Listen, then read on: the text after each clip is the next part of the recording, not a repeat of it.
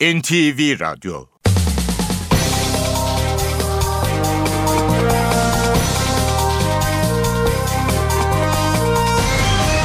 İşe Giderken Mutlu sabahlar. Ben Aynur Altunkaş. Bugün 27 Kasım Çarşamba. Saat 9'a kadar Türkiye ve dünya gündemine yakından bakacağız. İşe giderken başlıklarla başlıyor. Marmara Ereğlisi'nde bu sabah 4,7 ve 4 büyüklüğünde iki deprem oldu. İlk bilgilere göre hasar yok. Kuzey Irak Bölgesel Kürt Yönetimi Başbakanı Neşirvan Barzani Ankara'da. Barzani bugün Başbakan Tayyip Erdoğan ve Enerji Bakanı Taner Yıldız'la bir araya gelecek. Türkiye Büyük Millet Meclisi Başkanı Cemil Çiçek dün Irak'taydı. Çiçek terörün her türlüsüne sebebi ne olursa olsun karşıyız dedi. İzmir bugün dünyanın en büyük organizasyonlarından biri olarak kabul edilen Expo 2020'ye ev sahipliği yapmak için yarışacak oylama Paris'te. Galatasaray Şampiyonlar Ligi'nde Real Madrid'de deplasmanda karşılaşacak. Saat 21.45'teki maç NTV Radyo'dan canlı yayınlanacak. Balıkesir ve Eskişehir dün akşam şiddetli yağmurun etkisindeydi. Balıkesir'de bir alışveriş merkezinin kapalı otoparkı çöktü, ölen ya da yaralanan olmadı. Eskişehir'de de su baskınları yaşandı. Bankacılık Düzenleme ve Denetleme Kurumu kredi kartı taksitlerine sınırlama getiren taslak hazırladı. İşe giderken gazetelerin gündemi.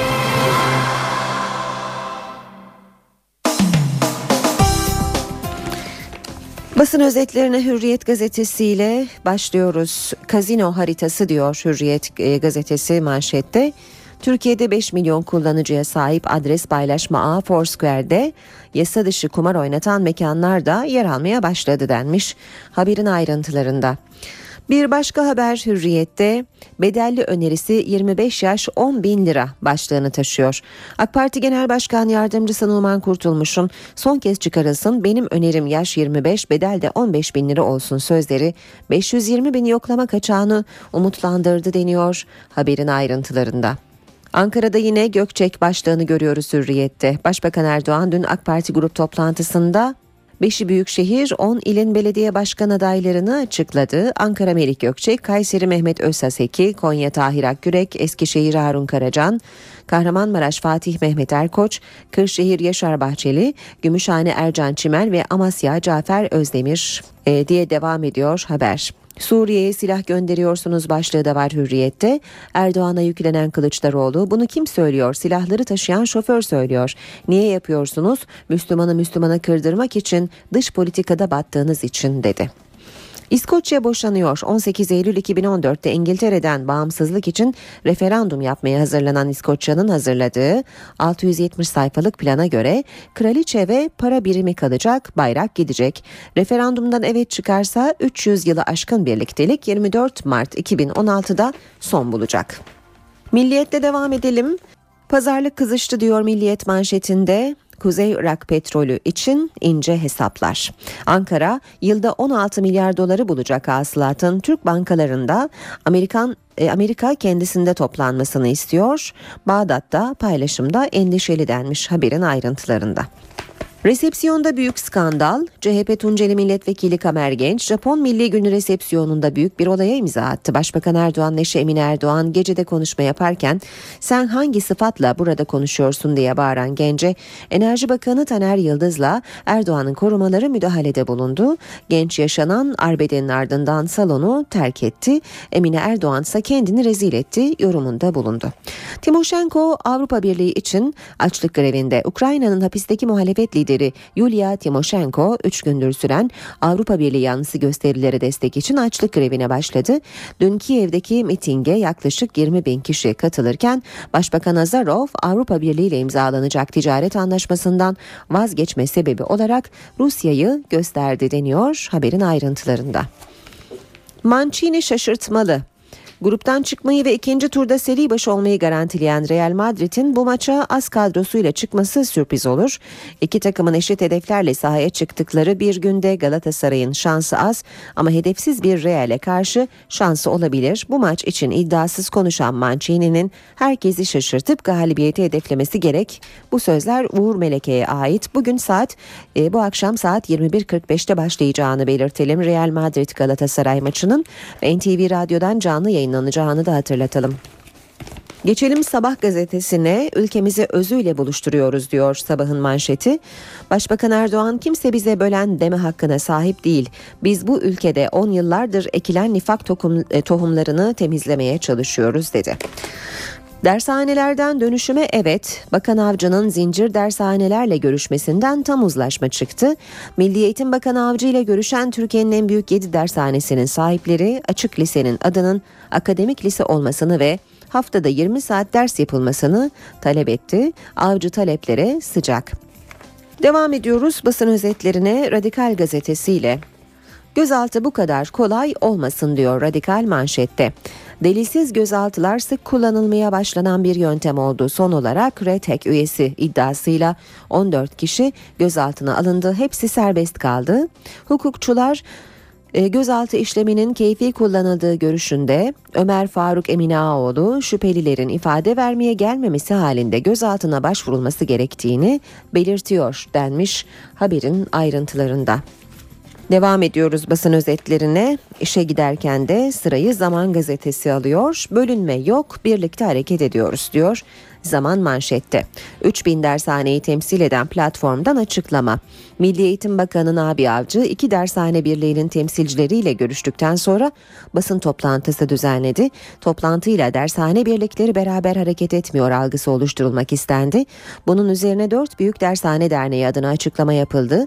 Aramızda bölünme yok çalışmalarımızı birlikte sürdürüyoruz. Geçelim Haber Türkiye. Bağışlar patladı diyor Habertürk manşette. Yasa değişti. Şirketlerin vergiden düştüğü bağışlar 3'e katlanıp 2,8 milyar liraya ulaştı. Kurumlar vergisi yasasında geçen yıl yapılan değişiklikle vergiden muaf bağışların kapsamı genişledi. Okul, hastane gibi yerler için geçerli olan muafiyet, ibadethane ve Yeşilay'ı da kapsadı. Böylece şirketlerin bağışları bir anda 3'e katlandı. 2011'de 942 milyon lira bağış yapılırken 2012'de 2 milyar 837 milyon lirayı buldu deniyor haberin ayrıntılarında. Kredi kartı taksitlerine sınır geldi. Bankacılık Düzenleme ve Denetleme Kurumu cari açığı kısmak için kredi kartı taksitlerine sınır getirdi. Taslakta genel taksit sayısı 9 ay oldu. Beyaz eşya ve mobilyada üst sınır 12 ay. Elektronik bilgisayar, araç kiralama, cep ve altında taksit 6 ayı geçmeyecek. Otomobil için ilk 50 binin %70'i kredi verilecek. Bu haberle ilgili bir de e, ayrıntılı haberimiz var. E, birazdan ilerleyen dakikalarda sizlere aktaracağız. Dönüşüme %55 evet demiş Yeni Şafak'ta manşette. Dershanelerin dönüştürülmesiyle ilgili hükümet taraflara danışmadı eleştirilerinin gerçeği yansıtmadığı anlaşıldı. Milli Eğitim Bakanlığı bir yıl önce 3830 dershanenin temsilcisiyle görüşüp anket yaptı. Dönüşüme %55 evet çıktı. Fazla uçtunuz. İstanbul'a yapılacak 150 milyon yolcu kapasiteli 3. havalimanı uluslararası uçuşlarda aktarma merkezi olan Almanya'yı rahatsız etti. Alman devi Lufthansa şimdiden müşterilerini kaptırmaya başladı. Türk Hava Yolları ile işbirliğini iptal kararı aldı deniyor haberin ayrıntılarında. Kar ve soğuk hava geliyor. Balkanları etkisi altına alan kar yağışı ve soğuk hava Türkiye'ye doğru ilerliyor. Marmara'da başlayan yağışın yarından itibaren Trakya'da kara dönüşmesi bekleniyor. Hava sıcaklıklarında da 5-6 derecelik düşüşler yaşanacak. Son ayrıntılı hava tahminlerini biz de Gökhan'a Bura soracağız programımız içinde. Star'la devam edelim. 10 adayla startı verdi demiş Star manşette. Başbakan Erdoğan belediye başkanı çıkardığımız yerleri de çıkaramadığımız yerleri de mercek altına alıyoruz. Dört ayı çok iyi değerlendirmek lazım. Eğer bu milletin başını öne eğdirecek bir girişim olursa bunun karşısında ilk duracak olan önce şahsımdır dedi deniyor haberde. Annesi Siper itfaiyeci nefes oldu. Zonguldak'ta madenci Ahmet Uçar'ın evinde çıkan yangında anne Arzu ile 4 yaşındaki oğlu Emirhan ağır yaralandı. İtfaiye görevlisi annesinin alevlere karşı siper olduğu minik Emirhan'ı suni teneffüsle hayata bağladı. Hafif yaralı kurtulan baba uçar onlara bir şey olursa ben ne yaparım diye ağladı.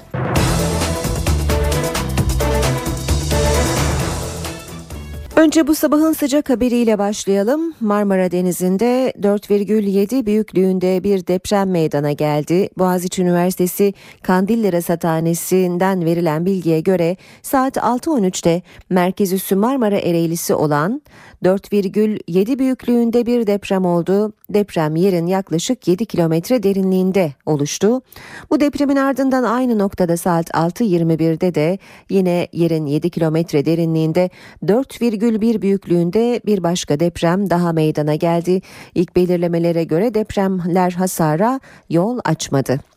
Balıkesir ve Eskişehir dün akşam şiddetli yağmurun etkisindeydi. Balıkesir'de oluşan sel nedeniyle bir alışveriş merkezinin kapalı otoparkı çöktü. Ölen ya da yaralanan olmadı. Eskişehir'de de su baskınları yaşandı. Şiddetli yağıştan otopark çöktü. Balıkesir'de etkili olan sağanak yağmur sele yol açtı. Edremit'te kullanılmayan bir alışveriş merkezinin kapalı otoparkı suyun ağırlığına dayanamadı. Yerle bir oldu. 50 metrelik alanda çukur oluştu. Otoparkın kullanılmaması olası bir faciayı önledi. Bölge güvenlik çemberine alındı. Ayvalık'ta da 8 saatte metrekareye 56 kilogram yağış düştü. Çok sayıda ev ve iş yerini su bastı. İtfaiye ekipleri selin yol açtığı zararı gidermeye çalışıyor. Eskişehir'de de benzer görüntüler vardı. Su seviyesi bazı yerlerde yarım metreye ulaştı. Sürücüler zor anlar yaşadı. İzmir'de yaşanan sel felaketinin ardından kent toparlanmaya çalışıyor. Dün su altında kalan evlerde temizlik çalışması vardı. İzmir'de su baskınlarının olduğu bölgelerde tarihe ve temizlik çalışması başlatıldı. Sağnak özellikle Buca ilçesinde hasara neden oldu. Yeşildere'nin taşması sonucu çevredeki mahallelerde birçok evi su bastı. Bölgede hasar tespit çalışması başladı. Belediye ve Kızılay ekipleri de mağdur olanlara çadır, battaniye, gıda ve temizlik malzemesi dağıttı. Selin etkilediği Bornova'da da benzer manzaralar yaşandı. Su camlardan, kapıdan dolmuş. Su seviyesi zaten burada dolduktan sonra gelmiş eve. İçeriye girmiş. Baktım çocuklar suyun içinde. Bornova ve Buca'da belediye ekipleri evleri basan suya kanalizasyon atıkları karıştığı için ilaçlama yaptı. Selden büyük ölçüde etkilenen İtfaiye Daire Başkanlığı merkezindeki su da tahliye edildi. Merkezde ekipler gece boyunca çalıştı. Suya gömülen itfaiye araçları hasar gördü. Selde ulaşıma kapanan kemer alt geçidinde su altında kalan 3 otomobil tahliye çalışmasının ardından çıkarıldı. Alt geçit ulaşıma açıldı. Suyla dolan Basmane Garı'nda da tren seferleri normale döndü.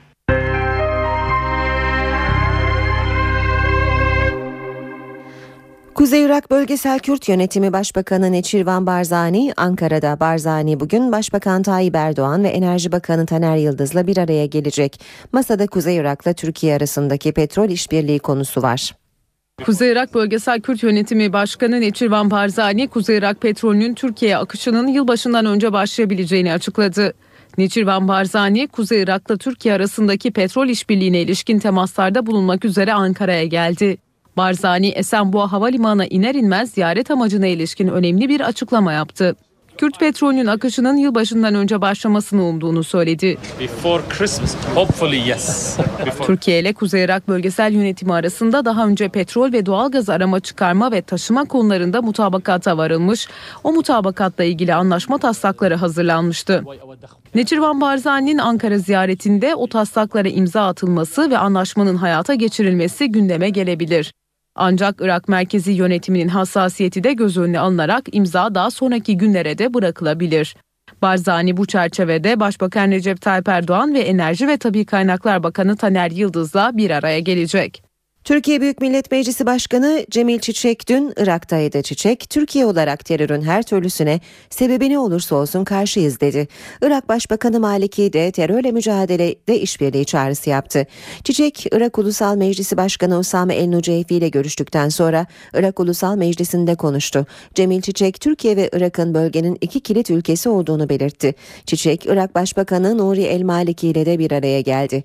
Meclis Başkanı görüşme sonrası yaptığı açıklamada İki ülke arasındaki ilişkilerin gelişmesi herkesin menfaatine dedi. Maliki de görüşmeden sonra yazılı açıklama yaptı. Terörle mücadele için Türkiye ile işbirliği çağrısında bulundu. İlişkilerimiz için parlak bir gelecek istiyoruz ifadelerini kullandı. Diyarbakır Bağımsız Milletvekili Leyla Zana, Irak Bölgesel Kürt Yönetimi Başkanı Mesut Barzani ile bir araya geldi. Zana ve Barzani'nin çözüm sürecini ve bölgedeki gelişmeleri görüştükleri belirtildi. Diyarbakır buluşmasına destek veren ve karşılamada yer alan Leyla Zana, Kuzey Irak'ta Mesut Barzani ile sürpriz bir şekilde bir araya geldi. Görüşme Selahaddin kentinde gerçekleşti.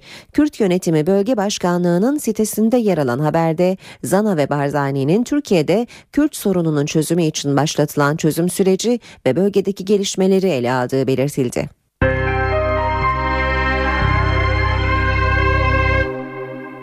Başbakan Erdoğan yerel seçimlere 4 ay kala belediye başkan adaylarının 10'unu açıkladı. Ankara'da sürpriz yok. Melih Gökçek aynı görev için 5. kez aday. Konya'da Tahir Akyürek, Kayseri'de Mustafa Özsaseki, Eskişehir'de Ticaret Odası Başkanı Harun Karacan başkanlığa aday. Mevcut belediye başkanımız Melih Gökçek yeni dönemde de belediye başkanı adayımız. Başbakan Recep Tayyip Erdoğan, merakla beklenen belediye başkan adaylarının 10'unu açıkladı. AK Parti Ankara'da seçim yarışına Melih Gökçek'le girecek. 94'ten bu yana Melih Bey'in dışında bir isme Ankaralı asla teveccüh göstermedi. AK Parti Kayseri'de yola Mehmet Özaseki ile devam etme kararı aldı. Başbakan Konya için mevcut belediye başkanı Tahir Akgürek, Eskişehir'de Ticaret Odası Başkanı Harun Karacan'ı aday gösterdi. Afyonkarahisar Belediye Başkanı Burhanettin Çoban'ın da bir kez daha yarışa gireceği açıklandı. Başbakan adayları açıklarken çocuk sayısı da gündeme geldi. Çocuğu olmayan Kahramanmaraş adayı Fatih Mehmet Erkoç'a açığı kapat diye seslendi. Fatih'in tabii açığı kapaması lazım. Başbakan Amasya'da Cafer Özdemir, Kırşehir'de Yaşar Bahçeci, Bartın'da Seyfettin Kalay, Gümüşhane'de ise Ercan Çimen'le seçim yarışına gireceklerini açıkladı. Bu arada Keçiören Belediyesi'nin kardeş belediye seçtiği İskoçya Stirling Belediyesi mensupları da AK Parti grup salonundaydı. İskoçlar milli kıyafetleriyle ilgi odağı oldu. Grup salonunda çantasını eline alıp Sayın Başbakanım diye bağıran bir kadınsa zorla salondan çıkarıldı. Mart ayındaki yerel seçimlerde AK Parti'nin Ankara Büyükşehir Belediye Başkan adayı yine Melih Gökçek oldu. Başbakan Erdoğan Melih Gökçek'in adaylığını açıkladığı sıralarda Büyükşehir Belediyesi önündeki kutlamalar başlamıştı bile. Evet, şimdi başkentimize geldik. Mevcut belediye başkanımız Melih Gökçek yeni dönemde de belediye başkanı adayımız. Melih Gökçek'in adaylığı AK Parti grubu kadar Ankara Büyükşehir Belediyesi önünde de yankı buldu. Belediye önünde toplanan kalabalık bir grup Gökçek'in adaylığını kutladı. Melih Gökçek kendisini destekleyenlere teşekkür etti, çok daha güzel işler yapacağız dedi. önümüzdeki yıllarda daha güzel günlerde birlikte mücadele etmek üzere inşallah sizler de bize söz veriyorsunuz. 65 yaşındaki Melih Gökçek siyasete 1984'te ANAP'tan Keçiören Belediye Başkanı olarak başladı. 1991 seçimlerinde ANAP'tan Refah Partisi'ne geçti ve Ankara Milletvekili olarak meclise girdi. 1994 yılında Refah Partisi'nden Ankara Büyükşehir Belediye Başkanı oldu. Refah Partisi'nin kapatılması üzerine Fazilet Partisi'ne geçti. 1999 yılında da bu partiden Ankara Büyükşehir Belediye Başkanı oldu. 2004 ve 2009 yıllarında ise AK Parti'nin adayı olarak görevini sürdürdü. Melik Gökçek Mart 2014'te seçimi kazanırsa hem Ankara Büyükşehir Belediye Başkanlığı'nda 20. yılını doldurmuş olacak hem de Ankara tarihinde ilk kez üst üste 5. kez bu göreve seçilmiş olacak. Eskişehir Belediye Başkanı Yılmaz Büyükerşen AK Parti'nin belediye başkanlarını tanıtım toplantısında eleştirdi. CHP'li Büyükerşen tanıtım filmindeki tüm yatırımların kendi hizmetleri olduğunu söyledi. Beni aday gösterecekler sandım dedi. Sayın Başbakan'ın gruptaki e, konuşmasını ve adayları ilanını izledim. E, biliyorsunuz her adayı ilan etmeden önce o şehire e, AKP hükümeti olarak yaptıkları çok büyük dev yatırımları anlatıyordu, bahsediyordu ve e, görüntüler ekrana geliyordu. Bizim zamanımızda yapılmış olan tramvaylar defalarca gösterildi. E, köprüler, e, işte heykeller, gondollar, botlar devamlı olarak onlar gösterildi. Tabii endişelendim o görüntüleri görünce. Arkadaşlarım da eyvah dediler. Ee, galiba AKP'nin Eskişehir Büyükşehir Belediye Başkanı olarak Sayın Başbakan seni ilan edecek. E ben de endişe ettim doğrusunu isterseniz. Fethiye Belediye Başkanı Behçet Saatçı Milliyetçi Hareket Partisi'nden ihraç edildi. Behçet Sa- Saatçı billboardlara Kürtçe Kurban Bayramı mesajı astırmış ve ilanın alt kısmına anladınız değil mi? O yüzden tek millet, tek vatan, tek dil, tek bayrak, tek devlet notunu düşmüştü. Japonya Milli Günü resepsiyonunda Enerji Bakanı Taner Yıldız'la CHP Tunceli Milletvekili Kamer Genç arasında arbede yaşandı. Tartışma Başbakan Erdoğan'ın eşi Emine Erdoğan resepsiyonda konuşma yaptığı sırada Kamer Genç'in buna tepki göstermesi üzerine çıktı. Kamer Genç'i korumalar uzaklaştırmaya çalıştı. Bu arada arbede yaşandı. Enerji Bakanı Yıldız da Genç'e tepki gösterdi. Emine Erdoğan olayın ardından Kamer Genç hakkında kendisini rezil etti yorumunu yaptı. Taner Yıldız ise Kamer Genç'in Emine Hanım'a tavrına tepki göstermezsem olmazdı ifadesini kullandı. Meclis yine gergin bir genel kurula sahne oldu. CHP'nin Gençlik ve Spor Bakanı Suat Kılıç hakkında dopingle mücadele konusunda yetersiz kaldığı gerekçesiyle verdiği gen soru önergesinin görüşmeleri sırasında Bakan Kılıç'la CHP ve MHP'li milletvekilleri arasındaki tansiyon yükseldi. Gerginlik Meclis Başkan Vekili MHP'li Meral Akşener'i de etkiledi. Kırkpınar'da ne zamandan beri doping olduğunu nereden bilecek? Bilmesi mümkün değil. İlk defa bu sene. Biliyorum, edeceğimse. Evet. Buyurun devam edin. Devam edin siz. Tamam canım da şimdi herkes yerinden bağırınca bu taraf bağırıyor, bu taraf bağırıyor. Sonuç olarak Sayın Bakan'ın hiç kimse hiçbir şey anlamadı söylediğinden. Ne yapacağız şimdi? Meclis Genel Kurulu'nda CHP'nin Gençlik ve Spor Bakanı Suat Kılıç hakkında verdiği gen soru önergesinin görüşmeleri gergin geçti. Sayın Başkan. Ne yapayım Sayın Toprak? Şimdi ben ara vermem lazım. Sizin iki dakika güme gidiyor. Tamam mı? Değerli Ha, buyurun. arkadaşlarım. Sayın Korkmaz lütfen.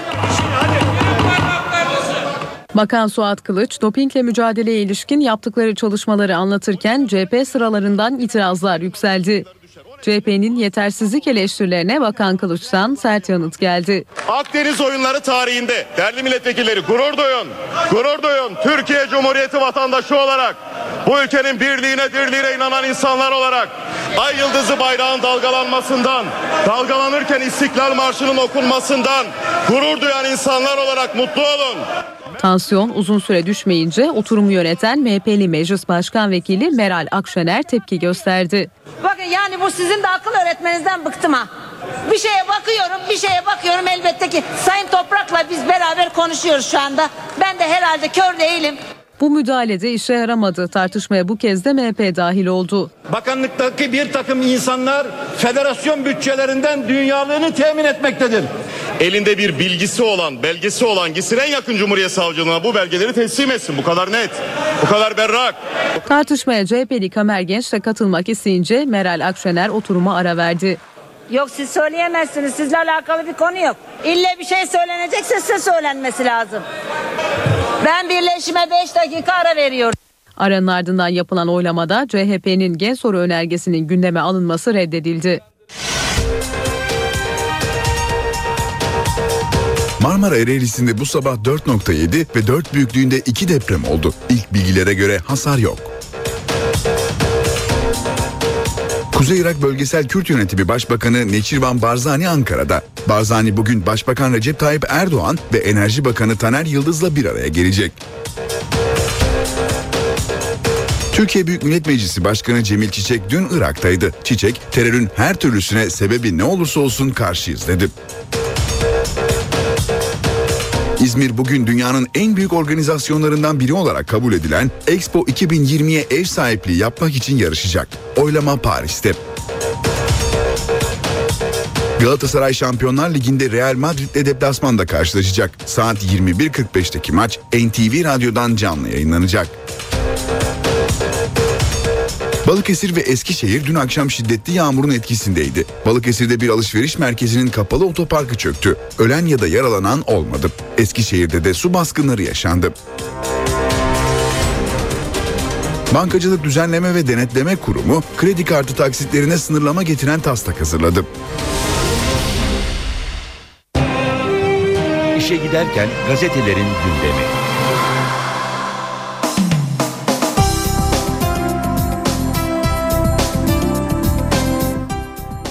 Şimdi gazetelerin spor sayfalarını çevireceğiz. Bugün gündemde Real Madrid Galatasaray maçı var.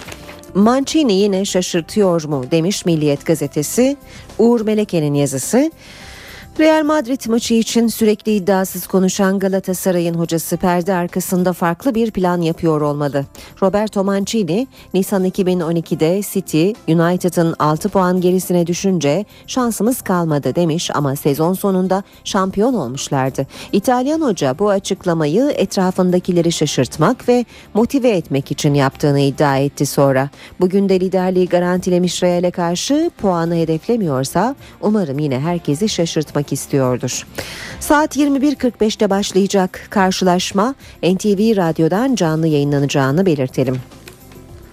6-1'e benzemez. Real Madrid Teknik Direktörü Ancelotti Galatasaray'ın Mancini'den sonra kimlik değiştirdiğini belirterek artık daha dengeli oynuyorlar. İstanbul'daki 6-1'lik maçtan çok farklı bir karşılaşma olacak dedi. Bu anlayışla çok zorlanırlar. Şansal Büyükağa'nın değerlendirmeleri var. Türk spor basınının e, e, Şansal Büyükağa'nın e, bugünkü e, yazısının başlığı bu anlayışla çok zorlanırlar. Şöyle devam ediyor yazı. Fenerbahçe Antalya karşısında gece 9'da yatacak çocuğa masal anlatır gibi bir oyun oynadı. Bu Erson Yanal'ın anlayışı olamaz. Artı bu anlayış Fenerbahçe'yi şampiyonluğa götürmez. Her hafta 90. dakika golleri devam eder mi? Bu futbolun doğasına aykırı.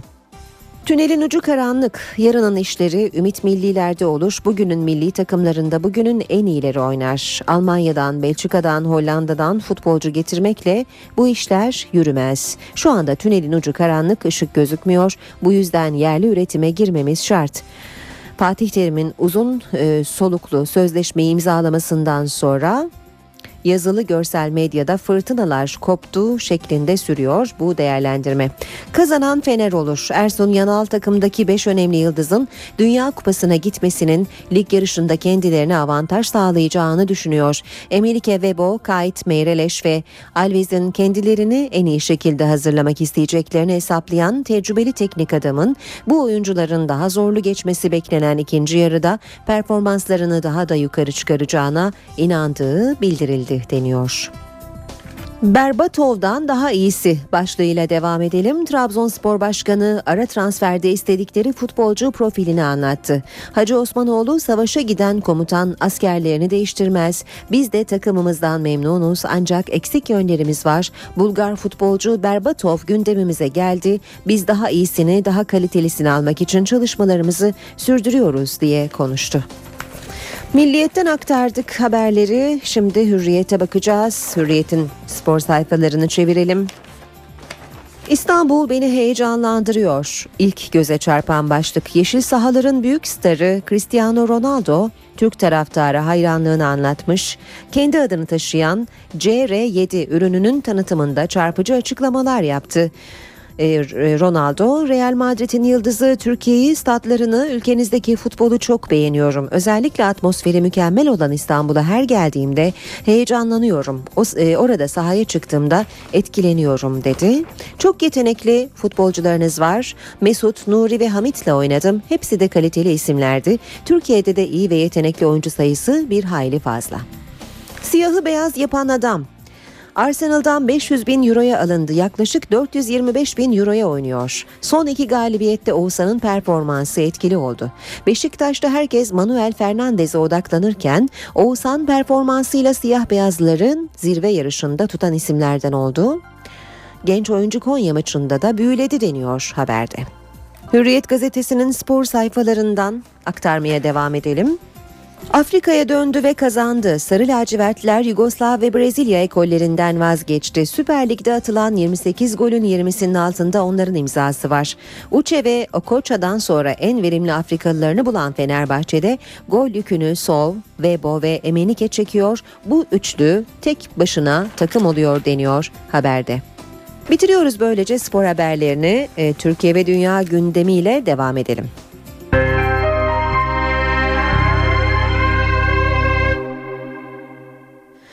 Liderlerin meclisten verdiği mesajlarla sürdürüyoruz. İşe giderken Başbakan Tayyip Erdoğan Diyarbakır ziyaretini eleştirenlere yanıt verdi. Mısır'la yaşanan diplomatik krize ilişkin ise dilsiz şeytanlardan olmayacağız dedi.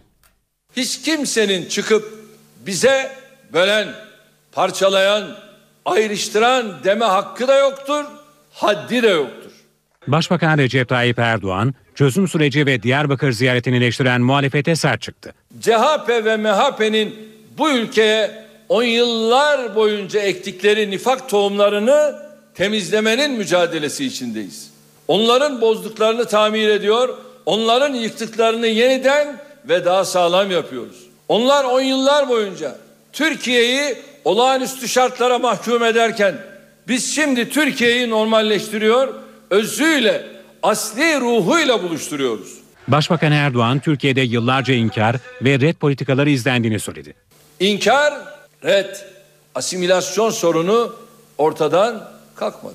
Bizden öncekilerin yaptığını yapar, inkar edebilirdik. Reddedebilirdik. Görmezden gelebilirdik. Biz de geçici çözümlere, makyaja, palyatif tedbirlere sığınabilirdik. Ama biz bunu yapmayız. Başbakan yeni anayasa çalışmaları konusunda muhalefeti suçladı. Yeni anayasa çalışmamızı sürdüreceğiz dedi. Şimdi çıkmış masadan kalkmayacağız diyorlar. Masadayken ne yaptınız ki? CHP, MHP, BDP o masada olsa ne fayda, olmasa ne fayda. Başkanı olmayan bir komisyon çalışması olabilir mi? Başbakanın gündeminde Mısır'la yaşanan diplomatik kriz de vardı. Başbakan, Mısır halkının yanında durmaktan vazgeçmeyeceğiz dedi. Mısır'daki darbe yönetimi rahatsız oluyor diye hakkı söylemekten, Mısır halkının yanında durmaktan vazgeçmeyeceğiz. Muhalefetle devam edelim. Cumhuriyet Halk Partisi Genel Başkanı Kemal Kılıçdaroğlu'nun en önemli gündem maddesi tıkanan anayasa çalışmalarıydı. Kılıçdaroğlu AK Parti'nin komisyon başkanı Cemil Çiçek'in istifasını bahane ederek masadan kalktığını savundu. CHP liderinin hedefinde Anayasa Mahkemesi Başkanı Haşim Kılıç da vardı. Meclis başkanı olarak bu benim görevim değil. Ayrıldım gitti diyor. Eğer ayrılacaksan Türkiye Büyük Millet Meclisi Başkanlığından ayrıl ben de seni kutlayacağım. CHP lideri Kemal Kılıçdaroğlu, Anayasa Uzlaşma Komisyonu Başkanlığından çekilen Meclis Başkanı Cemil Çiçek'i bu sözlerle eleştirdi. Kendimi evlenme vaadiyle kandırılmış insanlara benzetiyorum diyen Anayasa Mahkemesi Başkanı Haşim Kılıç da eleştiri oklarına def oldu. E gözünü sevdiğim değerli yargıcım. Sen AKP'nin seni kandırdığının yeni mi farkına varıyorsun? Kemal Kılıçdaroğlu iktidara dış politika üzerinden de yüklendi. Başbakan Erdoğan'ı Mısır politikası üzerinden eleştirdi. Rabia'yı çok seviyorsan gidersin Mısır'a, Mısır'ın vatandaşlığına geçersin. Orada istediğin gibi siyasi faaliyette bulunursun. Amigoluğu bırak. Elini göstereceksen ellerinle yüzünü kapat da ayıbını gizle bari işteysen. Kılıçdaroğlu, Suriye'deki grupların Türkiye tarafından silahlandırıldığı iddiasını da yineledi. Bu bir suç belgesidir. Siz Suriye'ye silah sevkiyatı yapıyorsunuz. Türkiye'de üretiyorsunuz. Tıra yüklüyorsunuz. Jandarma kontrolünde gönderiyorsunuz oraya. CHP lideri Kılıçdaroğlu'nun sanatçılara da tepkisi vardı. Sanatçılara kendilerine yönelik sözleri nedeniyle neden başbakana tepki vermediklerini sorguladı. Neden bir hafta bekledim? Herhalde bunların içinden bir sanatçı çıkar şunu der. Sayın Başbakan, yani bizi eleştirebilirsin ama bize ulan diyemezsin. Der diye bekledim. Hiçbirisi söyleyemedi. Hiçbirisi konuşamadı. Sizin sanatçılığınız su götürür artık bu saatten sonra. MHP Genel Başkanı Devlet Bahçeli'nin de eleştirileri tıkanan anayasa çalışmaları üzerinden oldu. Bahçeli Meclis Başkanı'nın Anayasa Uzlaşma Komisyonu'ndan istifasının gerekçesi olarak Başbakanı gösterdi. MHP liderinin gündeminde Mısır'la yaşanan büyükelçi krizi de vardı. Yeni anayasa sürecindeki en ciddi bariyer gerçekte başbakandan başkası olmamıştır. Bugüne değin Başbakan Erdoğan Anayasa Uzlaşma Komisyonu'nun çökmesi için her yola başvurmuştur. MHP lideri Devlet Bahçeli, Anayasa Uzlaşma Komisyonu'nda çalışmaların tıkanmasının sorumlusu olarak Başbakan Erdoğan'ı gösterdi. Bahçeli, Meclis Başkanı Cemil Çiçek'in komisyon başkanlığından çekilmesinin çalışmaların bittiği anlamına gelmeyeceğini söyledi. Milliyetçi Hareket Partisi masadan kalkan taraf olmayacak ve yeni anayasa hazırlığına yönelik umudunu kaybetmeyecektir. Sayın Cemil Çiçek olmasa da uzlaşma komisyonu çalışmalarını sürdürebilecektir. Bahçeli, yeni anayasa çalışmaları konusunda açıklamalarda bulunan Anayasa Mahkemesi Başkanı Haşim Kılıç'ı da sert sözlerle eleştirdi. Bir yüksek mahkeme başkanının bu denli siyasi yorum yapması ve gündemde kalma merakı anlaşılır gibi değildir. Anlaşılan Anayasa Mahkemesi Başkanı emekliliğinden sonraki yerini şimdiden hazırlamaktadır. Bahçeli, Başbakan Erdoğan'ın hafta sonu ziyaret ettiği Trabzon'da 61 olan il plaka kodu üzerinden yaptığı oy hesabını da gülümseten bir konuşmayla eleştirdi. Başbakanı bu matematik dehasından dolayı tebrik ediyor. Kendisinden daha fazlasını bekliyorum. Trabzon'dan 61'i uman başbakan mesela Adana'dan, Adıyaman'dan ve Afyonkarahisar'dan acaba ne beklemektedir? Oraların plakası nedir acaba? Devlet Bahçeli Mısır'da yaşanan büyükelçi krizine de değindi. Türkiye'nin tarafsız ve güvenilir ülke imajı ağır bir darbe almıştır dedi. Bu arada MHP lideri Bahçeli'nin grup salonunda otururken yanı başında bekleyen korumaları dikkat çekti. BDP grubunda da gündem değişmedi. Eş Başkan Gülten Kışanak'ın hedefinde anayasa krizi nedeniyle başbakan vardı. AKP o masayı kendi anayasasını yapmak ve meşrulaştırmak için kullanmak istedi. Meclis Başkanı Cemil Çiçek'in Anayasa Uzlaşma Komisyonu Başkanlığından ayrılmasıyla derinleşen kriz, BDP grubunda eş başkan Gülten Kışanak'ın da gündemindeydi. Kışanak, krizin sorumlusu olarak AK Parti'yi gösterdi. AKP'nin kalkıp topu diğer partilere atmasının hiçbir anlamı ve manası yoktur. Şimdiye kadar bu parlamentoda kurulan bütün uzlaşma komisyonları eşit temsil üzerine kurulmuştur. Bu ne AKP'nin lütfudur ne de Sayın Başbakan'ın. Gülten Kışanak, CHP'yi yeni anayasa çalışmalarında statükoyu korumaya çalışmakla eleştirdi. CHP sokakta söylediklerinin bile gerisinde öneriler yaptı dedi. Kışanak, BDP'li üyelerin ek süre talep etmelerine rağmen çözüm komisyonu raporunun meclis başkanlığına teslim edilmesine de tepki gösterdi. BDP'yi yok sayma. Ya burası sizin çiftliğiniz mi? Burası AKP çiftliği mi? Buranda bir işleyişi var, buranda bir hukuku var, buranda bir kuralı var. Babanızın çiftliği gibi rapor hazırlayıp meclis başkanlığına sunuyorsunuz. Bütün bunlar diktatörlük alametleridir. NTV Radyo. Yeni saate başlıyoruz. Herkese bir kez daha günaydın. Ben Aynur Altunkaş. Gündemdeki başlıkları şimdi kısaca hatırlayalım. Ardından Gökhan Abur'a bugün hava nasıl olacak diye soracağız. Marmara Ereğlisi'nde bu sabah 4.7 ve 4 büyüklüğünde 2 deprem oldu. İlk bilgilere göre hasar yok. Kuzey Irak Bölgesel Kürt Yönetimi Başbakanı Neçirvan Barzani Ankara'da. Barzani bugün Başbakan Recep Tayyip Erdoğan ve Enerji Bakanı Taner Yıldız'la bir araya gelecek. Türkiye Büyük Millet Meclisi Başkanı Cemil Çiçek dün Irak'taydı. Çiçek, terörün her türlüsüne sebebi ne olursa olsun karşıyız dedi. İzmir bugün dünyanın en büyük organizasyonlarından biri olarak kabul edilen Expo 2020'ye ev sahipliği yapmak için yarışacak. Oylama Paris'te.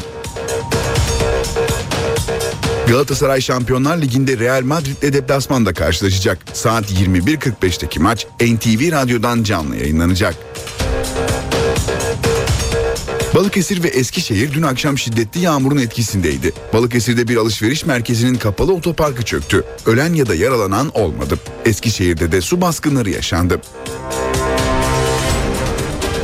Bankacılık Düzenleme ve Denetleme Kurumu kredi kartı taksitlerine sınırlama getiren taslak hazırladı. Gökhan Abur günaydın.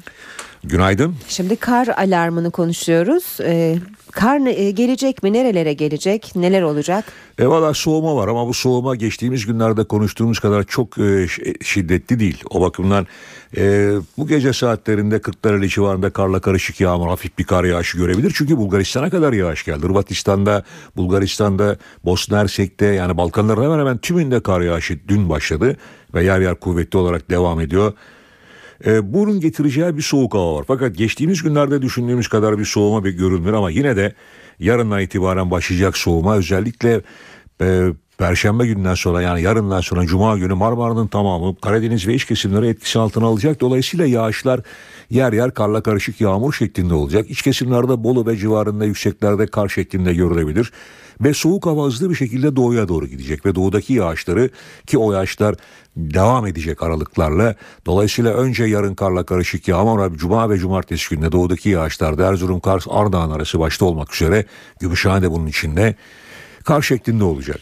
Ama e, batıya ne zaman kar gelir derseniz büyük olasılıkla önümüzdeki ayın e, ilk haftası içinde hızlı bir soğuma gözüküyor. Bu soğuma ne kadar etkileyecek tabii bunları detaylarını sizlere daha geniş olarak önümüzdeki günlerde paylaşacağım. Şu anda iç kesimlerde yer yer yoğun olmak üzere sis ve pus devam ediyor. Yani şu an itibariyle bakıyorum Ankara Eskişehir arasında yer yer yoğun bir sis var. İzmir Körfez'de sise yakın pus oldukça yoğun devam ediyor.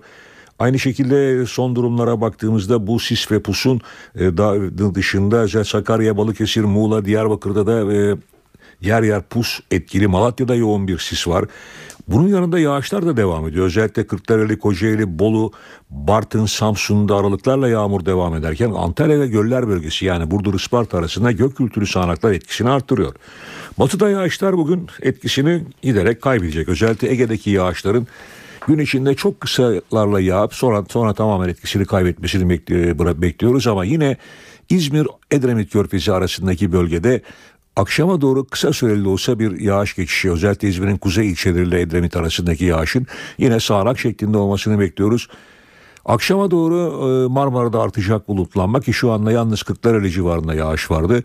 İstanbul'da da akşamüstü saatlerinde Avrupa yakasında yağışın başlamasını gece saatlerinde yer yer kuvvetli sağanaklar şeklinde devam edip yarın sabah erken saatlerde etkisini kaybetmesini bekliyoruz. Evet doğuda ise yağışlar daha da kuvvetli. O illerimizi de çok kısa olarak vermek istiyorum. Özellikle Trabzon, Rize, Artvin'de şu anda yoğun bir bulutlanma var. İlerleyen saatlerde yağış başlayacak ve akşama doğru bu yağışlar giderek kuvvetlenecek. Ayrı şekilde Erzurum, Kars, Ardahan arasında yine akşama doğru yağışların etkisini giderek arttırmasını bekliyoruz. Batıyı tekrar vurgulamak istiyorum. Özellikle Tekirdağ, Kırklareli ve İstanbul'un batı ve kuzey ilçelerinde akşama doğru başlamasını beklediğimiz sağanaklar kısa süreli de olsa yer yer yoğun olacak. Evet bizleri bekleyen evet. koşullar genelde böyle sis var, pus var, yağış var ve soğuma geliyor. Teşekkür ediyoruz. İşe giderken gazetelerin gündemi.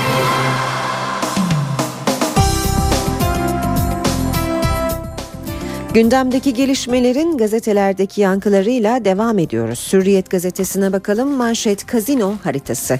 Türkiye'de 5 milyon kullanıcıya sahip adres paylaşma ağı Foursquare'de yasa dışı kumar oynatan mekanlar da yer almaya başladı. Başka bir başlık Ankara'da yine Gökçek. Ankara Melih Gökçek, Kayseri Mehmet Özsaseki, Konya Tahir Akkürek, Eskişehir Harun Karacan, Kahramanmaraş Fatih Mehmet Erkoç, Kırşehir Yaşar Bahçeli, Gümüşhane Ercan Çimen, Amasya Cafer Özdemir. Bu isimler Başbakan Erdoğan tarafından dün belediye başkan adayları olarak açıklandı. Devam edelim yine hürriyetten aktarmaya Suriye'ye silah gönderiyorsunuz. Erdoğan'a yüklenen Kılıçdaroğlu bunu kim söylüyor? Silahları taşıyan şoför söylüyor. Niye yapıyorsunuz? Müslümanı Müslümana kırdırmak için dış politikada battığınız için dedi. Hürriyetten yine bir başlık 25 yaş 15 bin lira bedelli önerisi. AK Parti Genel Başkan Yardımcısı Numan Kurtulmuş'un son kez çıkarılsın benim önerim yaş 25 bedel de 15 bin lira olsun sözleri 520 bin yoklama kaçağını umutlandırdı. Sabahta manşet ülkemizi özüyle buluşturuyoruz. Başbakan Erdoğan'ın gruptaki konuşmasından başlıklar kimse bize bölen deme hakkına sahip değil. Biz bu ülkede 10 yıllardır ekilen nifak tohumlarını temizlemeye çalışıyoruz. Yine devam edelim sabahtan. Dershanelerden dönüşüme evet. Bakan Avcı'nın zincir dershanelerle görüşmesinden tam uzlaşma çıktı diyor Sabah gazetesi. Bir başka başlık Celal Talabani felç olduğu iddiası. Kürt gazetesi basın iddiasına göre Almanya'da tedavi gören Cumhurbaşkanı Talabani %50 ve e, felçli ve konuşamıyor. Milliyetten bir başlık. Pazarlık kızıştı. Haber manşette Kuzey Irak petrolü için ince hesaplar. Ankara yılda 16 milyar doları bulacak hasılatın Türk bankalarında Amerika kendisinde toplanmasını istiyor. Bağdat'ta paylaşımda endişeli. Beşinci kez Gökçek AK Parti'nin 2014 yerel seçimlerindeki 10 adayı e, dünkü meclis grup toplantısında tanıtıldı. Ankara'da Melih Gökçek 5. kez belediye başkanlığı için yarışacak diyor Milliyet gazetesi haberinde. Resepsiyonda büyük skandal. CHP Tunceli Milletvekili Kamer Genç, Japon Milli Günü resepsiyonunda büyük bir olaya imza attı. Başbakan Erdoğan'ın eşi Emine Erdoğan gecede konuşma yaparken sen hangi sıfatla burada konuşuyorsun diye bağıran Gence, Enerji Bakanı Taner Yıldız'la Erdoğan'ın korumaları müdahalede bulundu. e, genç yaşanan arbedenin ardından salonu terk etti. Emine Erdoğan ise kendini rezil etti yorumunda bulundu. Cumhuriyete bakalım istenmeyen adam diyor Cumhuriyet manşette.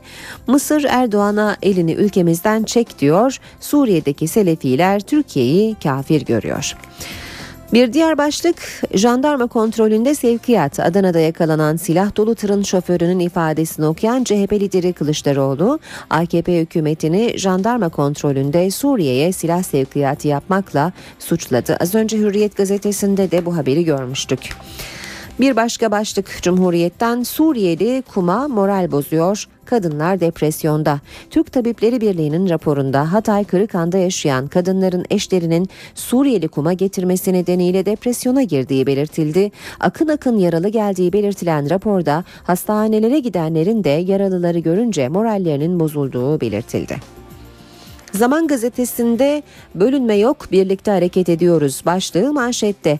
3000 dershaneyi temsil eden platformdan açıklama. Milli Eğitim Bakanı Nabi Avcı iki dershane birliğinin temsilcileriyle görüştükten sonra basın toplantısı düzenledi. Toplantıyla dershane birlikleri beraber hareket etmiyor algısı oluşturulmak istendi. Bunun üzerine 4 Büyük Dershane Derneği adına açıklama yapıldı. Aramızda bölünme yok çalışmalarımızı birlikte sürdürüyoruz.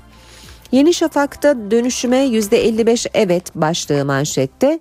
Dershanelerin dönüştürülmesiyle ilgili hükümet taraflara danışmadı eleştirilerinin gerçeği yansıtmadığı anlaşıldı. Milli Eğitim Bakanlığı bir yıl önce 3830 dershanenin temsilcisiyle görüşüp anket yaptı. Dönüşüme %55 evet çıktı. Bir nefes bir hayat Zonguldak'ta 3 katlı binanın giriş katında çıkan yangında can pazarı yaşandı. Eşi ve çocuğu içeride mahsur kalan Ahmet Uçar'ın imdadına itfaiye yetişti. Annesi Arzu Uçar'la 3 yaşındaki Emirhan'ı alevlerin arasından itfaiye eri Rasim Güneş aldı. Güneş dumandan etkilenen küçük Emirhan'ı suni teneffüsle hayata döndürdü. Oğluna siper olan anne Arzu Uçar'sa ağır yaralı. Haber Türkiye bakalım. Bağışlar patladı diyor Habertürk manşette. Yasa değişti. Şirketlerin vergiden düştüğü bağışlar 3'e katlanıp 2,8 milyar liraya ulaştı. Gurbet ceza evlerinde 4'ü idamlık 6 bin Türk. Dışişleri Bakanı Ahmet Davutoğlu yurt dışında 6063 Türk'ün tutuklu veya hükümlü olduğunu açıkladı. Suudi Arabistan ve İran'daki 4 Türk ise idama mahkum. Radikal gazetesine bakalım. Gözaltı bu kadar kolay olmasın diyor manşeti Radikal'in. Delilsiz gözaltılar sık kullanılmaya başlanan bir yöntem oldu. Son olarak RETEK üyesi iddiasıyla 14 kişi gözaltına alındı. Hepsi serbest kaldı. Hukukçular gözaltı işleminin keyfi kullanıldığı görüşünde Ömer Faruk Emin Ağaoğlu şüphelilerin ifade vermeye gelmemesi halinde gözaltına başvurulması gerektiğini belirtiyor. Saat 8.19 bugünün en sıcak gelişmesini hatırlatarak başlayalım bu bölüme. Marmara Denizi'nde bu sabah 4,7 büyüklüğünde deprem meydana geldi. Saat 6.13'te meydana gelen depremin merkez üssü Marmara Ereğlisi açıkları. Yerin yaklaşık 7 kilometre derinliğinde meydana gelen deprem can kaybı ya da hasara yol açmadı. Bu depremin ardından aynı noktada saat 6.21'de yine yerin 7 kilometre derinliğinde 4 büyüklüğünde bir başka deprem daha oldu. Tekirdağ AFAD Müdürü Recep Erol, il genelinde şu ana kadar kendilerine olumsuz bir durumun ulaşmadığını söyledi. Herhangi bir yıkıntı ya da vatandaşlarda bir panik durumu olmadı dedi. Erol deprem sonrasında hissedilmeyecek nitelikteki artçı sarsıntılarında bir süre devam ettiğini aktardı. Bu arada deprem Tekirdağ ilçeleri ve İstanbul'da da hissedildi. Dershane tartışması gündemdeki yerini koruyor. Milli Eğitim Bakanı Nabi Avcı, Türkiye genelinde faaliyet gösteren 7 dershanenin sahibiyle bir araya geldi. Toplantıda Bakan Avcı'nın gündeme getirdiği akademik lise formülü tartışıldı. Gördük ki e, çok e, uygun bir süreç başarıyla sonuçlanacak gibi görünüyor inşallah. Milli Eğitim Bakanı Nabi Avcı, dershane sahipleriyle bir araya geldi. Özel okula dönüşemeyen dershaneler için önerilen akademik lise formülü masaya yatırıldı. Taraflar ana prensiplerde görüş birliğine vardı. Akademik lise olarak adlandırdıkları e, bir düzenleme ile belli bir sürede bu geçişin daha e, sağlıklı işletilebileceği konusunda da e, bir anlayış birliğimiz var. Dershane sahipleri de akademik lise formülü çerçevesinde önerilerini bakanlığa sundu. Akademik liselerin Aynı zamanda üniversitelerin bir ön hazırlık lisesi olarak görev yapmasını istedik. Meslek liselerimizin de buradan yararlanabilmesi için ek programlar uygulanması gerektiğini ifade ettik. Bir lisenin öğretim dönemi 4 yıldır bundan asla az olmaması gerektiğini ifade ettik. Bakan Avcı, dershaneler için sunduğu diğer teklifleri bir kez daha hatırlattı. Açık liseye veya akademik liseye de dönüşemiyorum e, diyen kurumlara da halk eğitim merkezi veya özel et, e, etüt eğitim merkezi olma imkanını da sağlayabiliriz. Ama özel etüt eğitim merkezleri e, ücretli olmaz. Bu arada Milli Eğitim Bakanlığı bürokratlarının İzmir ve Samsun'da dershane temsilcileriyle gerçekleştirdiği toplantılarda gerginlik yaşandı. Dershane temsilcileri bakanlık bürokratlarına tepki gösterdi. Şimdi başkente uzanacağız. Ankara gündemi için karşımızda NTV Ankara muhabiri Özgür Akbaş var. Özgür günaydın. Günaydın Aynur. Ee, bugün başkentte gündemde neler var seni dinliyoruz Özgür. Aynur gündem rutin gündem oldukça yoğun. Hemen Cumhurbaşkanı'nın programıyla başlayalım. Cumhurbaşkanı Abdullah Gül, TÜBİTAK Başkanı Profesör Doktor Yücel Altunbaşak ve bilim olimpiyatlarında başarı gösteren öğrencileri Çankaya Köşkü'nde kabul edecek. Kuzey Kıbrıs Türk Cumhuriyeti Meclis Başkanı Sibel Siber bugün Ankara'da ve devletin zirvesiyle görüşecek. Cumhurbaşkanı Abdullah Gül'e de çıkacak. Abdullah Gül'ün e, yanı sıra Meclis Başkanı Cemil Çiçek ve Başbakan Recep Tayyip Erdoğan'la da bir araya geleceğini söyleyelim. Meclis Başkanı Cemil Çiçek dün Irak'taydı. Maliki ile bir araya geldi. Bugün Ankara'da ve kabulleri olacak. İran Türkiye Parlamentolar Arası Dostluk Grubu Başkanı'nı ve o heyeti kabul edecek Meclis Başkanı Cemil Çiçek. Ve geçelim Başbakan Erdoğan'a. Başbakanın bugünkü programı oldukça önemli. Başbakan Kuzey Irak Bölgesel Kürt Yönetimi Başbakanı Neçirvan Barzani'yi kabul edecek.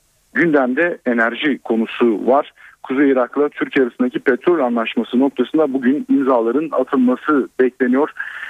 E, boru hattından yıllık 16 milyar dolarlık bir petrolün akması hedefleniyor. Tabii sadece petrol değil doğalgaz da var. Doğalgazda ise 2015 yılında gelmesi hedefleniyor Kuzey Irak'tan. Buradaki rakamın ise yıllık 10 milyar doları bulması bekleniyor. Hatırlatalım e, Neşivan Bazani Ankara'ya gelir gelmez Kürt petrolün Türkiye akışının yılbaşından önce başlamasını umduğunu söylemişti. İşte bugünkü toplantı bu yüzden oldukça önemli, kritik. Hemen şunu da belirtelim. Neçirvan Barzani sadece Başbakan Erdoğan'la görüşmeyecek. Enerji Bakanı Taner Yıldız'la da bir araya gelecek. Başbakandan son bir not da aktaralım. Başbakan bugün akşam saatlerinde Ziraat Bankası'nın 150. yıl resepsiyona da katılacak. Bu notu da aktarmış olalım. Ve geçelim ana muhalefete. CHP Kemal Kılıçdaroğlu başkanlığında CHP'nin en önemli karar organlarından Merkez Yönetim Kurulu toplanacak. Tabii CHP'de artık tüm dikkatler e, Kemal Kılıçdaroğlu'nun Amerika Birleşik Devletleri ziyaretine çevrilmiş durumda. Hafta sonu Kılıçdaroğlu Amerika Birleşik Devletleri'ne gidecek ve önemli temaslarda bulunacak. İşte o temaslar bugünkü Merkez Yönetim Kurulu toplantısında tüm yönleriyle ele alınması bekleniyor. Ama bugünkü e, Merkez Yönetim Kurulu'nun bir başka önemli gündem maddesi var. O da yerel seçimler, yerel seçim hazırlıkları. Bu anlamda e, hatırlayacaksınız dün Başbakan Erdoğan 5 il 5 büyükşehir belediye başkan adayını tanıttı. E, Cuma günü de o tanıtıma devam edecek. İşte CHP'nin de bu anlamda İzmir, Ankara ve İstanbul adaylarını artık netleştirmesi bekleniyor. Bugünkü toplantıda bu üç ille ilgili önemli bir kararın çıkması bekleniyor adaylarla ilgili olarak. Ve geçelim bugün başkentteki önemli bir davaya. Bugün eski İçişleri Bakanı Mehmet Ağar'ın yargılandığı faili meçhul davasının ilk duruşması görülecek.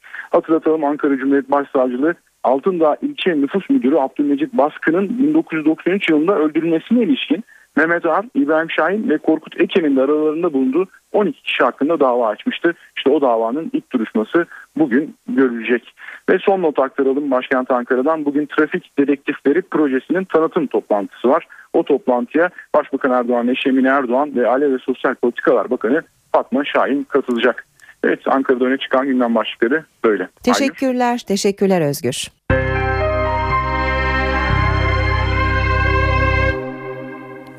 Gündeme yakından bakmaya devam edelim. Türkiye'de polis başta olmak üzere güvenlik güçlerinin insan hakları ihlallerine ilişkin bir rapor hazırlandı. Raporu hazırlayan kurumun başkanı Avrupa İnsan Hakları Komiseri Nils Muizniek'se göre polisin neden olduğu insan hakları ihlalleri Türkiye'de yapısal bir sorun haline dönüşmüş durumda. Türk polisi Avrupa kurumlarının merceğinde. Avrupa İnsan Hakları Komiseri Nils Muiznieks, polis başta olmak üzere güvenlik güçlerinin gerçekleştirdiği insan hakları ihlallerine dair rapor hazırladı. Konuyla ilgili bir Avrupa kurumu tarafından hazırlanmış en kapsamlı raporda polisin gösteriler sırasında neden olduğu insan hakları ihlallerinin yapısal bir sorun haline geldiği belirtiliyor. Gezi olaylarının hemen ardından hazırlanan raporda Türkiye'de izinsiz de olsa barışçıl toplantı ve gösterilere karşı Avrupa standartlarında hoşgörü bulunmadığına dikkat çekiliyor. Polisin gerek göz yaşartıcı bomba gerekse biber gazı kullanımında Avrupa İnsan Hakları Mahkemesi tarafından belirlenmiş standartlara uyması isteniyor. Rapora göre temel sorun bu tür olaylarda insan hakkı ihlalinde bulunan polisin cezalandırılmaması. Uh, first of all, the excessive use of force. Polisin sahip olduğu unsurların ne kadar kullanıldığı değil, nasıl kullanıldığı da önemli. Bu gaz bombaları çoğu zaman doğrudan insanların üstüne atılarak yaralanmalarına neden oldu. Aynı zamanda polisin gözaltı öncesi ve sırasında insanlara kötü muamele uygulaması sorunu da var. Temel sorun bu tür davranışlarda bulunan kolluk kuvvetlerinin cezasız kalıyor olmasında yatıyor. Haklarında etkin soruşturma yürütülebilmesi ve cezalandırılmalarının önünde çok önemli engeller bulunuyor. Bununla birlikte bu tür sorunları aşmak için polislerin sosyal haklarının iyileştirilmesi ve çalışma koşullarının düzeltilmesi gerektiği de vurgulanıyor. Muzniyeks'e göre polis yaşadığı toplumun çeşitliliğini de yansıtmalı. Polisin etkin biçimde çalışabilmesi için yaşadığı toplumun çeşitliliğini yansıtması gerektiğinin dikkate alınması gerekiyor. Aksi takdirde nasıl iletişim kuracağını, yerel olayları nasıl anlayacağını bilemeyecektir. Örneğin ne kadar Kürt polis memuru var, ne kadar Alevi polis memuru var. Alevilerin veya Kürtlerin yaşadığı yerlerde mi çalışıyorlar? Bunlara bakılmalı. Gazeteci Hrant Dink'in ölümünde ihmalle suçlanan eski Trabzon Jandarma Alay Komutanı Ali Öz'ün dava dosyasının İstanbul'daki ana dava ile birleştirilmesi talebi reddedildi. İstanbul 14. Ağır Ceza Mahkemesi, Trabzon 1. Ağır Ceza Mahkemesi'ndeki dava dosyasıyla kendi dosyası arasında hukuki ve fiili bir irtibat bulunmadığına karar verdi. Mahkeme heyeti her iki dosyanın da Yargıtay aşamasından geçtiğini ve inceleme yapan Yargıtay'ın birleştirme yönünde bir karar vermediğini hatırlattı. Heyet ayrıca birleştirme birleşme kararının yargılamayı uzatacağı yönünde görüş bildirdi. İçişleri Bakanı Muammer Güler Emniyet Genel Müdürlüğü'nün gezi raporunda mezhepsel ayrım yapıldığı iddialarına tepki gösterdi. Güler toplumsal tespitleri mezhepsel bir temele dayandırmak anayasal bir suçtur dedi.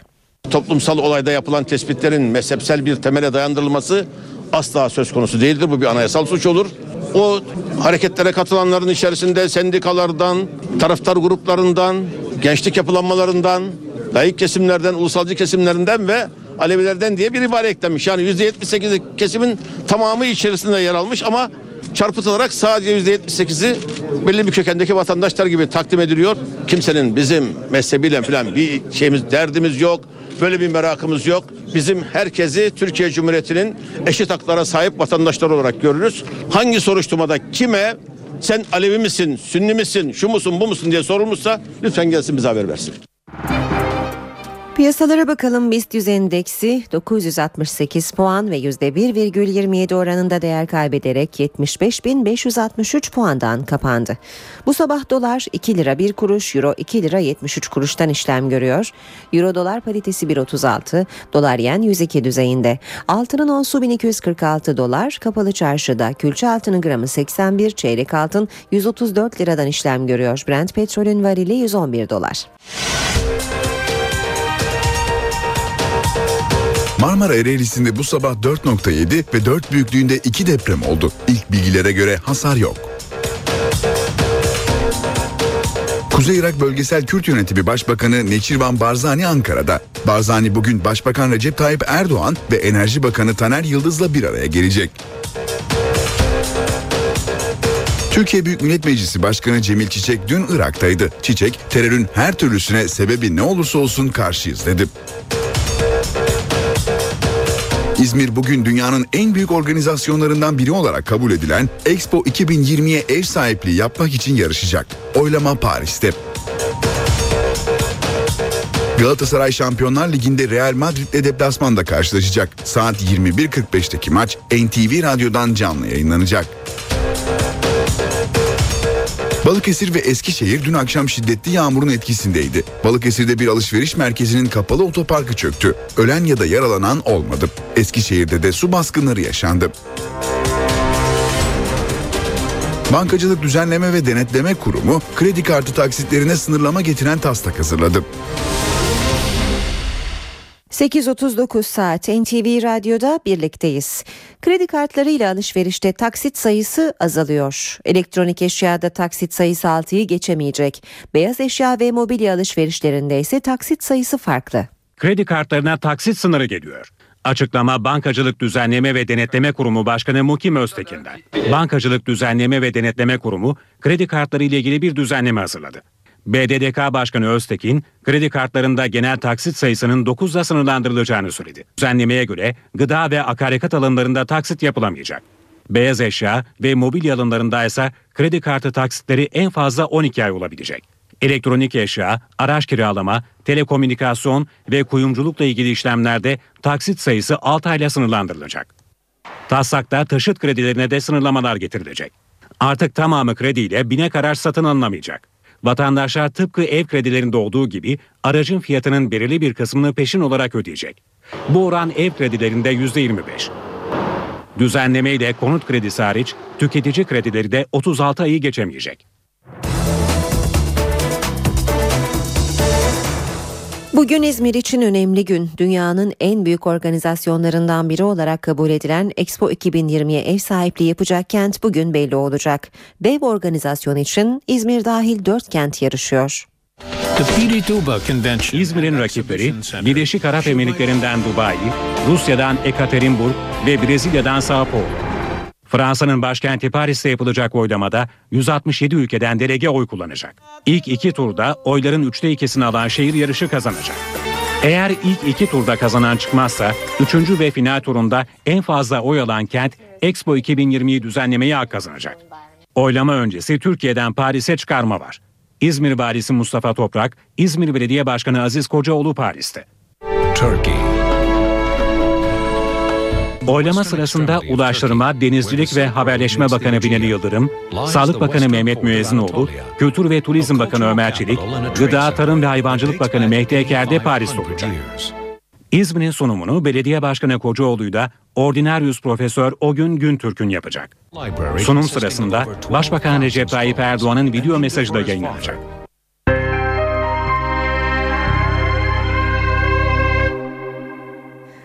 Özgür Suriye Ordusu lideri Salim İdris Cenevre 2 görüşmelerine katılmayacaklarını açıkladı. Bu açıklama Ocak ayında gerçekleşmesi kararlaştırılan Cenevre 2 görüşmeleri için akıllardaki soruyu tazeledi.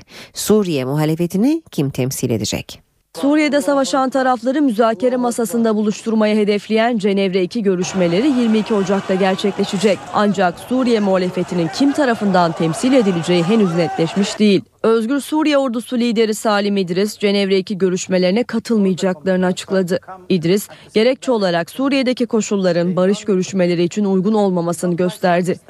İdris ayrıca ne konferans sırasında ne de sonrasında Esad'a karşı savaşmayı bırakmayacağız dedi. Suriye Ulusal Koalisyonu ise Esad yönetiminin siyasi mahkumları salı vermesi ve kuşatma altındaki bölgelere insani yardım için izin vermesi halinde Cenevre 2 görüşmelerine katılabileceği sinyallerini verdi. Muhalifler daha önce Esad yönetiminin temsil edildiği bir konferansa katılmayı reddediyordu.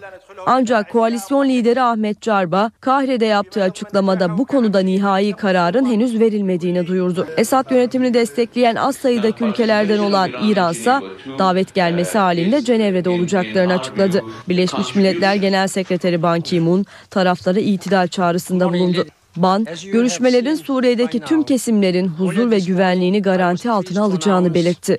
Amerika Birleşik Devletleri Başkanı Barack Obama'nın kendisine yöneltilen eleştirilere karşı ne kadar anlayışlı olduğuna pek çok kez dünya tanıklık etti. Son olayda Başkan Obama San Francisco'da konuşurken izleyicilerden biri laf attı. Obama protestocuya verdiği cevapla salondan alkış aldı.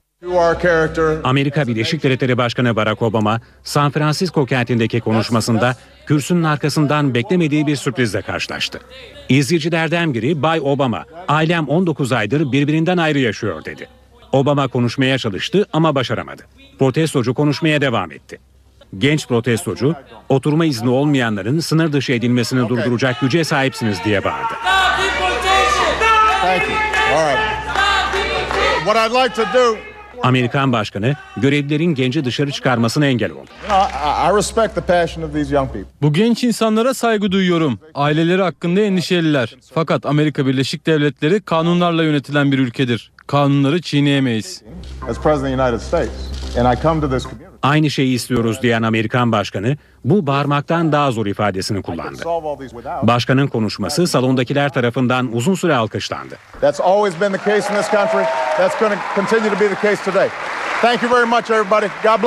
Haziran ayında kabul edilen göçmenlik yasa tasarısı, ülkeye son yıllarda en çok göç veren Asya ülkelerinden gelen göçmenlere önemli avantajlar sağlıyor. Fakat aynı zamanda da gelecek yıllarda Asya ülkelerinden Amerika Birleşik Devletleri'ne göçü kısıtlıyor. Pakistan'ın gündeminde ülkenin genellikle terör saldırılarıyla şekillenen, gündemine pek de uymayan bir konu var. Türk dizileri. İki yıldır ülkenin özel kanallarında yayınlanan diziler yeni bir tartışma yarattı. Kimileri dizilerin yayından kaldırılmasını istiyor, kimilerine göre ise sorun yok. Pakistan'da Türk dizileri rüzgara esiyor. Olay ülkede yeni bir tartışma da yaratmış durumda. Türk dizileri çok pahalı prodüksiyonlar. Bizim endüstrimiz bunu karşılayamaz ve buna hazırlıklı da değiliz. Siyasi, ekonomik ve sosyal açıdan yoksul bir ülkeyiz. Aşkı Memnu, İntikam ve Muhteşem Yüzyıl ülkedeki özel televizyon kanallarında yayınlananlardan bazıları. Dizilerin Pakistan kültürüne aykırı olduğu iddiaları da var.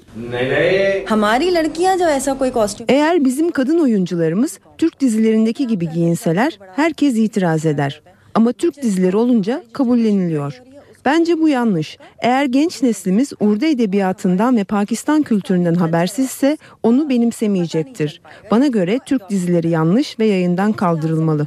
Dizileri yayınlayan televizyon kanalları ise eleştirileri pek de umursamıyor.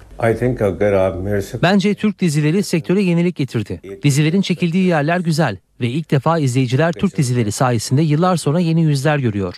Bu yüzden Pakistan halkının ilgisini çektiler. Pakistanlılar da Türk dizilerini severek izliyor. Türk dizileri iyi. Pakistan ve Hindistan dizilerinden farklı bir şey izliyoruz. Yeni yerler, yeni yüzler görebiliyoruz. Türk dizileri büyüleyici. Urduca yayınlanan Türk dizilerinin popülerliği ülkedeki dublaj sanatçılarına da yarar sağlamış durumda. Onlardan biri de Taslem Ansari.